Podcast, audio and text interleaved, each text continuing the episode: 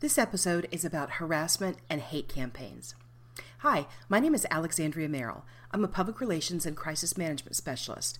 I also help adults who are dealing with bullying, stalking, or harassment learn what I call the four C's of personal crisis management. That is to compartmentalize the attacks, cope with your emotions, combat the aggressor, and regain control over your life. Unfortunately, terms like harassment or hate campaigns have been co opted by people who want to use them to describe really any activity that hurts their feelings, opposes their opinions, or potentially offends them in some way. Of course, this means that legitimate victims can have difficulty being believed and getting help. The first step in eliminating the confusion and weeding out complaints that don't meet the legal definitions of harassment or hate campaigns from legitimate actionable crises is to understand the terminology. In this episode, we're going to discuss actionable harassment and hate campaigns. Actionable means that something rises to a level where authorities could intervene and take action on your behalf. Harassment is defined as a deliberate course of continued, unwanted actions that alarm, annoy, disturb, offend, provoke, or incite fear in the target. Harassment can be physical, online, which is also called cyber harassment, or a combination of the two. So let's start by breaking down the components of physical harassment. First, actions must be deliberate or purposeful. While you can accidentally annoy somebody, like playing your music too loud, you can accidentally offend somebody with a bad joke or a thoughtless word, and you can even accidentally instill fear in someone with a, a prank that's gone wrong. Actionable harassment, however, requires that the perpetrator engage in actions with the goal of annoying, offending, or causing fear. Second, the actions must be continued. So, if a stranger walks past you on a street and calls you a name as she walks by, and then continues on her way, she isn't harassing you. She's rude, she may be an ass, and the words may be annoying or offensive, but her actions don't meet the definition of harassment. However, if she sees you on the street and comes up to you and continues to call you names, even as you try to move away from her, that's clearly harassing behavior because the conduct is continued. By the same token, if the woman walks past you on the street and as she passes, she calls you a name and then continues to walk by, but repeats this behavior daily or whenever she sees you, that also rises to a level of harassing behavior, because even though it happens on different days, the behavior continues whenever she sees you. The third component of physical harassment is that the behavior must be annoying, disturbing, offensive, or fear inducing to the target. Now, what constitutes annoying, disturbing, offensive, or fear inducing can be highly subjective, but if a reasonable person would consider the behavior unacceptable, or if the target makes it clear by word or deed that the behavior is unacceptable, that component is met. It's important to note that behavior doesn't have to be illegal in and of itself to be annoying, disturbing, offensive, or fear inducing. Someone following you around with a sign or blaring mu- uh, music at you, even sending you flowers repeatedly, can be considered harassing.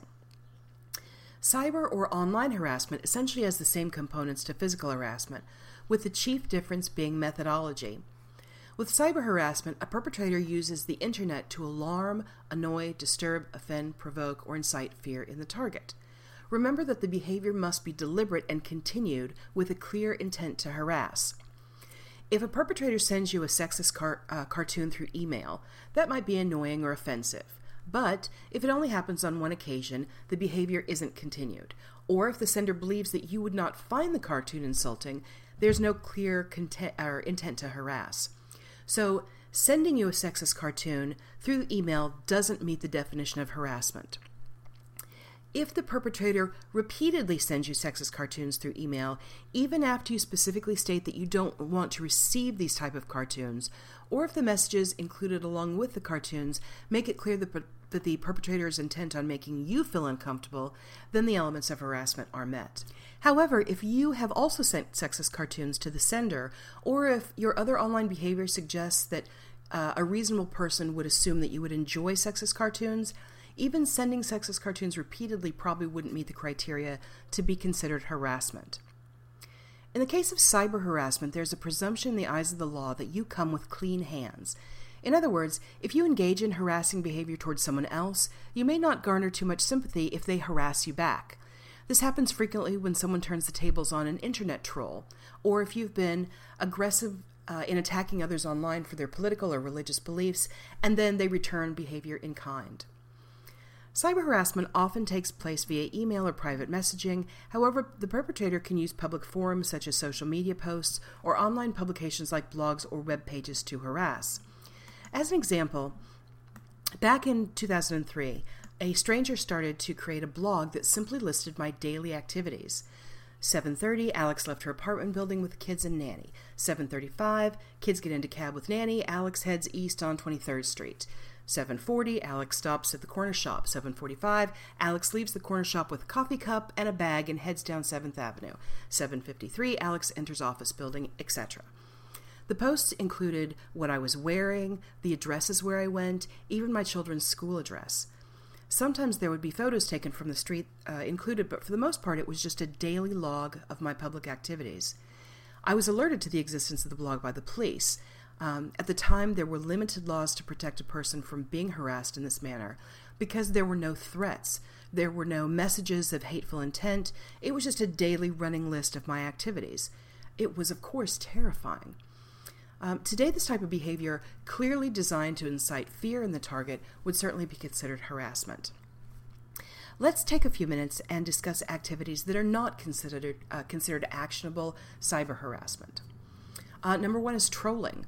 Arguably, trolling a person online is very annoying. Some trolls go out of their way to be provocative, but under current definitions, trolling isn't considered actionable harassment, provided that it stays within the confines of a particular forum. So if you post on a Facebook group that you're a vegan and can't understand why anyone would eat meat, and another person comes along and starts posting pictures of steak as a reply to your post, that person is a troll, an immature attention seeker who focuses on annoying you. However, if that person follows you into other groups, private messages, or emails you, or continues the activity, especially if the activity advances to include threats or includes private information, this moves into actionable harassment territory. Uh, number two is disagreements. Disagreements, even heated disagreements, don't rise to the level of harassment, even if the disagreement is taking place on your own social media page or blog. It may be really annoying for you to, to create a blog dedicated to Hillary Clinton only to have Bernie or Trump supporters make an anti Clinton comment on your comment section. But part of the reason this type of behavior doesn't typically rise to the level of actionable harassment is that you genu- uh, generally have some control. If you are the page or blog administrator, you can block or ban people who misbehave. Most blogs also allow you to turn off commenting altogether, so there's a presumed expectation with blogs or posts that are controversial in nature that you're going to attract some controversy. And the third is uh, called byproduct of sharing. Um, this one is really probably the most common but non actionable claim of harassment. Um, and it is a literally a byproduct of our sharing culture. It's probably easiest to explain through an example. So let's say you and Bob dated for a couple of years and you have a child. Things didn't work out, Bob moved out, and you and Bob share custody. Now Bob is dating Sharon. Sharon posts pictures on her own social media of her and Bob doing romantic things like going to dinner or to a movie. She posts pictures of Bob and your child and herself playing um, at the park or enjoy- enjoying a day at the zoo. This makes you angry.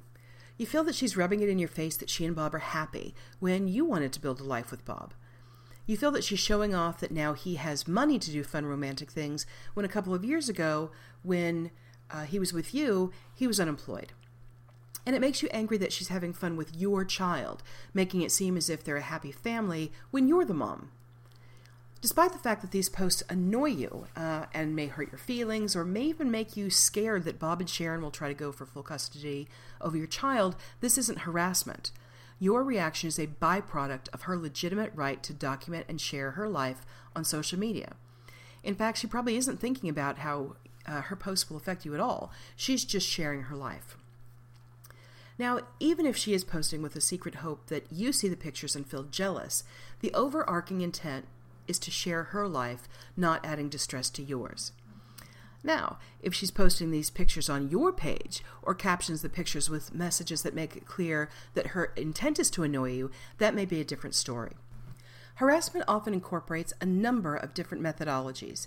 It isn't uncommon for the perpetrator to email, instant message, post messages on social media, make phone calls, and even follow the target as part of a harassment campaign. Harassment is also often part of a larger criminal campaign, including bullying, stalking, physical or sexual assault, or extortion. And harassment can rapidly escalate. So, if you're being harassed, it's important that you document the behavior. And we'll talk more about documentation later in this episode. So, to recap, it's clear that the goal in harassment is to damage your peace of mind. The goal in a hate campaign, however, is to damage the way others see you. Similar to both harassment and bullying shame campaigns, uh, which we discuss in detail in the bullying definition episode, a hate campaign is defined as a course of continued, unwanted, and deliberate actions designed to damage the target's reputation.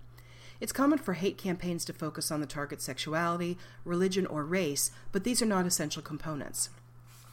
The chief difference between a bullying shame campaign and a hate campaign is that in a bullying shame campaign, the perpetrator threatens to expose real or manufactured information or photos to shame the target if he or she doesn't perform a specific task. Essentially, if you don't give me $1,000, I'll post nude photos about you online. Or if you don't have sex with me, I'll tell your boss that you have a criminal record.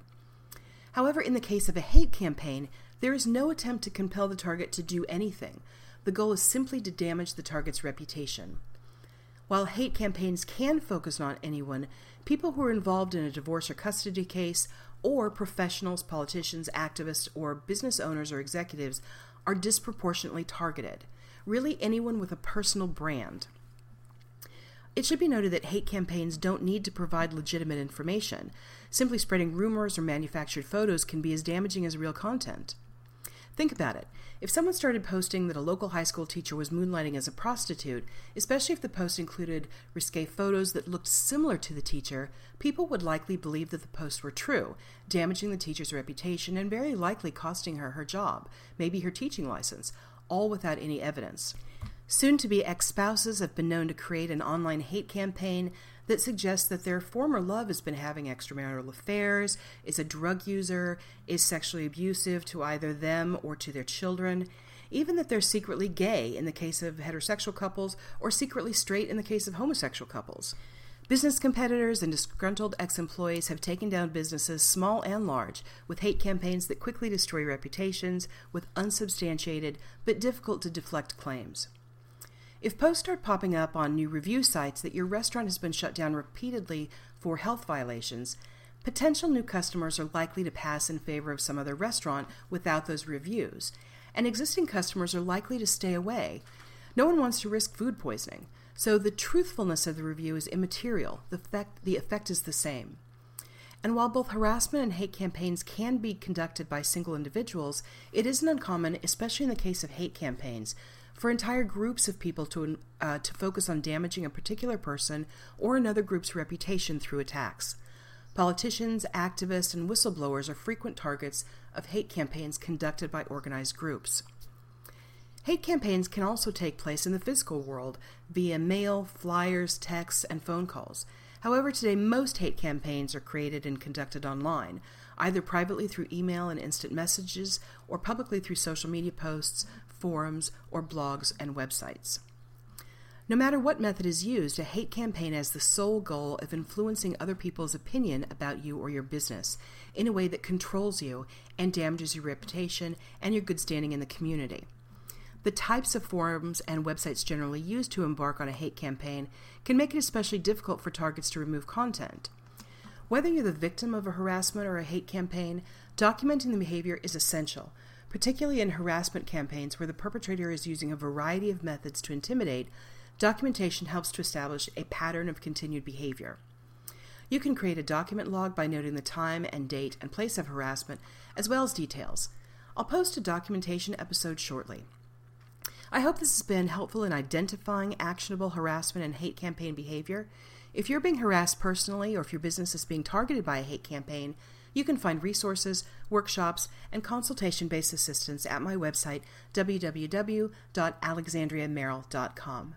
Thank you for being part of this episode. Please remember, you don't have to suffer in silence. Together, we can fix this.